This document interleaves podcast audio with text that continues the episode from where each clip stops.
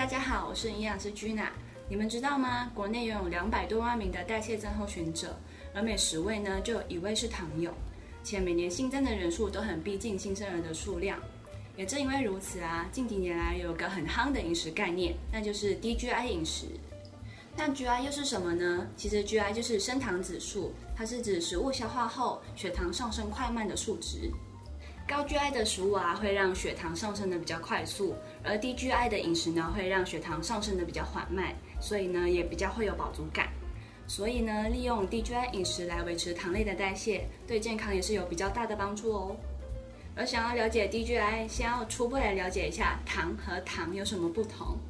而糖类啊，就是我们所谓的碳水化合物，那它是利用分解葡萄糖的形式来提供体内热量和养分。而糖类啊，依照结构可以分成4大类，那就是单糖、双糖、寡糖和多糖。单糖和双糖是属于简单糖类，像是葡萄糖、麦芽糖、蔗糖、果糖、乳糖等等，或者是一些经过精致加工后的糖。我们这些吃起来有甜味的啊，就是我们一般说的糖。我们一般吃的包装食品上，后面其实都会有营养标示哦。而营养标示上面标示的糖，其实就是属于简单糖类。那其实这些啊都只有纯热量，是没有任何营养价值的哦。而寡糖、多糖则是复杂糖类，常见的多糖啊就是我们吃的面食、杂粮、五谷根茎、蔬菜水果，需要较多的时间呢来分解成葡萄糖，所以啊血糖就会上升的比较缓慢，所以可以延长饱足感。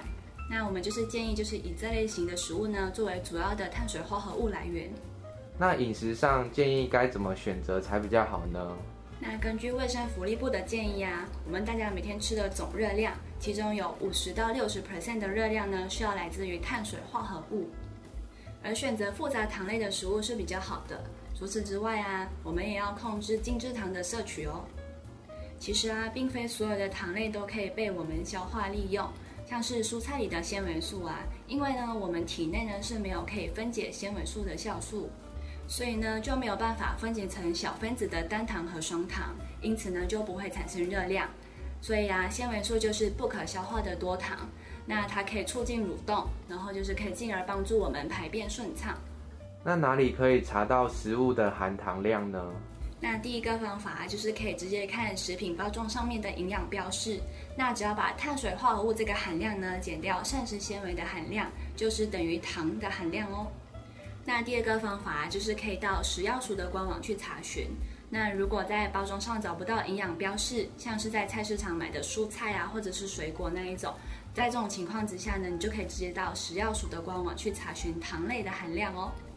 举例说明，当想知道小米的糖类含量，可以在关键字搜索栏位里输入小米，接着会出现包含所有小米字词的结果。那点击小米就可以查看每100公克小米的热量跟食物成分表，接着呢，把总碳水化合物含量和膳食纤维的含量相减，就可以得知小米的含糖量了哦。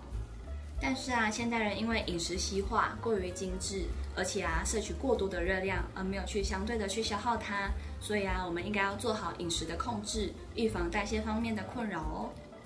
那建议就是可以摄取像是秋葵、山药、苦瓜等等这些健康食物，而应该要避免掉就是过度摄取精致的糖类，像是甜点或者饮料等等。当然，如果本身已经有在服用药物，对于调控上需要更严格的把关，也可以建议就是用保健食品来辅助维持健康哦。没有绝对的饮食法则，那主要呢还是衡量自身的状况，去选择对自己比较有益的方式。那也可以寻求专业的医师或营养师建议哦。那我们下次见喽，拜拜。